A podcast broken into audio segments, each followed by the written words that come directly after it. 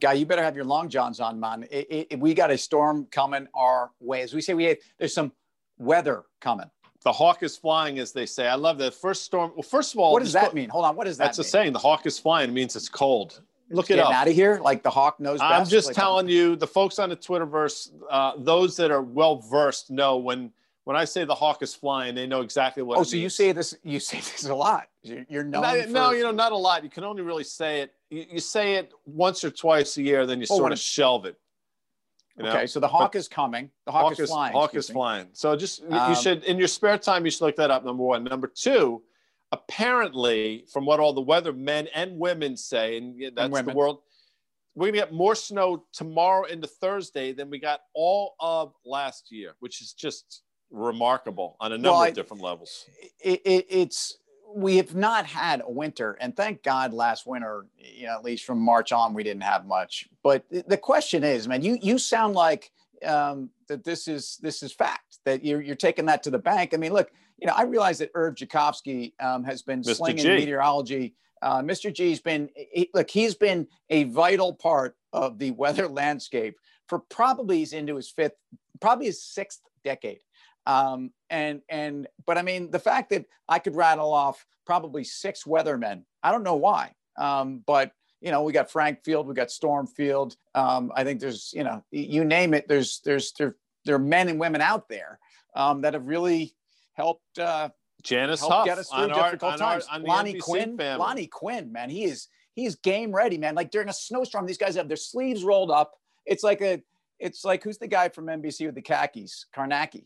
I mean, you know, but but for weathermen, I mean, it's big time. It's exciting. And this is they they live for the nor'easters, and they're getting one tomorrow. So what also is funny, and our our dear friend Al Dukes, who's a big fan of Fast Money and Commercial Break, and tweeted commercial something break. out today that, you know, why do people you know, why do people run out and buy shovels like they? I mean, isn't one like I've had a shovel for literally 30 years. I mean, it still seems to work. Not not a lot has changed on the technology front in terms of shovels.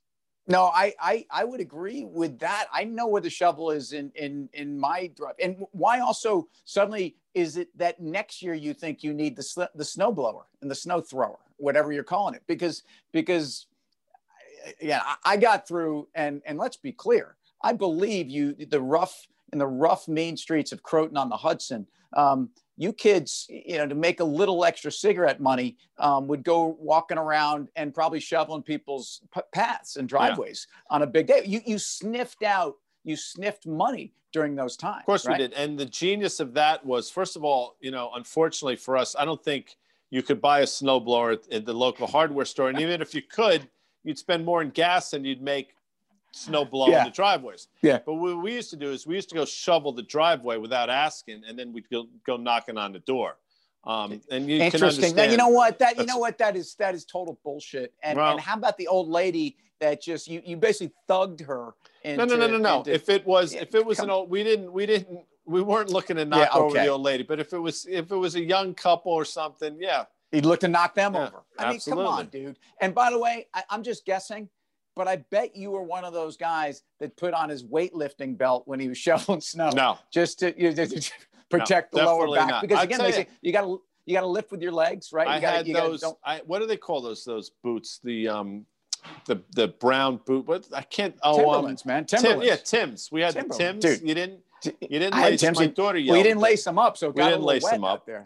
Yeah. Um, jeans. You know, maybe maybe if you were like hardcore you know, you didn't wear a scarf or something, not, never a hat. And, you know, you had some gloves and off you went and did your thing. You All could right. make a few I, bucks shoveling snow back in the day. Dude, and you earned every penny. And, and uh, I, would go out with my brothers and it's amazing how my, my older brother, Mike, you know, he, he made sure he, he made the distributions. I never felt like I got my cut you know but uh, i'll i'll take that up with them at another time um, speaking of storms man i mean what what's been going on in the cannabis space is there's been a lot of consolidation in the U.S. There's rumors of one of the bigger players that we've had on the show. Uh, I won't mention names, but um, the the excitement around this industry, the the the announcement after the bell is at least uh, Tilray and Aphria are are going to merge, and and these are two of the bigger players in Canada. Although um, Tilray is is how the mighty have fallen. Aphria um, which is which is I think the best operator in Canada,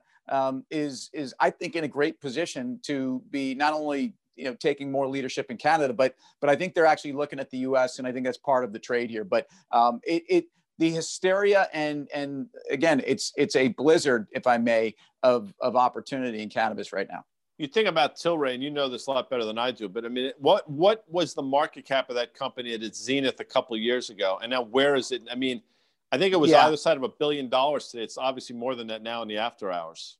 Well, I, I'm I'm gonna say got somewhere absolutely north of 20 billion. I want to say on the blow off top somewhere, at you know, 256 a share or so it was close to a $25 billion company on one of the most epic short squeezes of all time. Because rightly, uh, there were plenty of smart money guys in there saying there's no way the valuation on this company, which barely has any sales, um, but has announced it's got this global platform and and has done some partnerships, and they're really more like JV understandings, MOUs.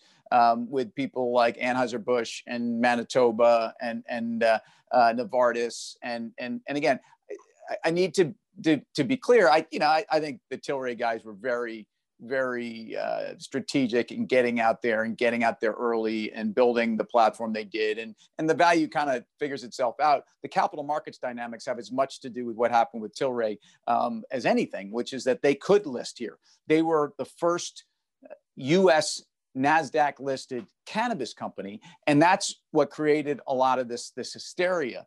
Um, and, and in that sense you know what I what I get asked all the time is is the whole Canada US dynamic. Why is it? And people get really upset about the Canadian operators. And I have to say, it's not really their fault. Mean, it's just uh, it's the capital markets fault that you can't invest um, in U.S. companies in a federally legal environment in the United States, even though the states are legalizing on a U.S. exchange that's governed by you know a federal environment. So they go to Canada and they list on less liquid, um, arguably you know less transparent exchanges um, whereas the canadian guys came here but it's it's it's it's a fascinating time there will be more and more consolidation in this sector and i think i think for investors ultimately it's a good thing you know in my younger days if i was at a bar and you're sort of trying to size up you know who's going to kick your ass or vice versa if i right. know some dude is from manitoba or moose jaw I, I ain't dropping you with him, back. man. I'm just saying. I mean, that's one of those places you hear Manitoba, you run.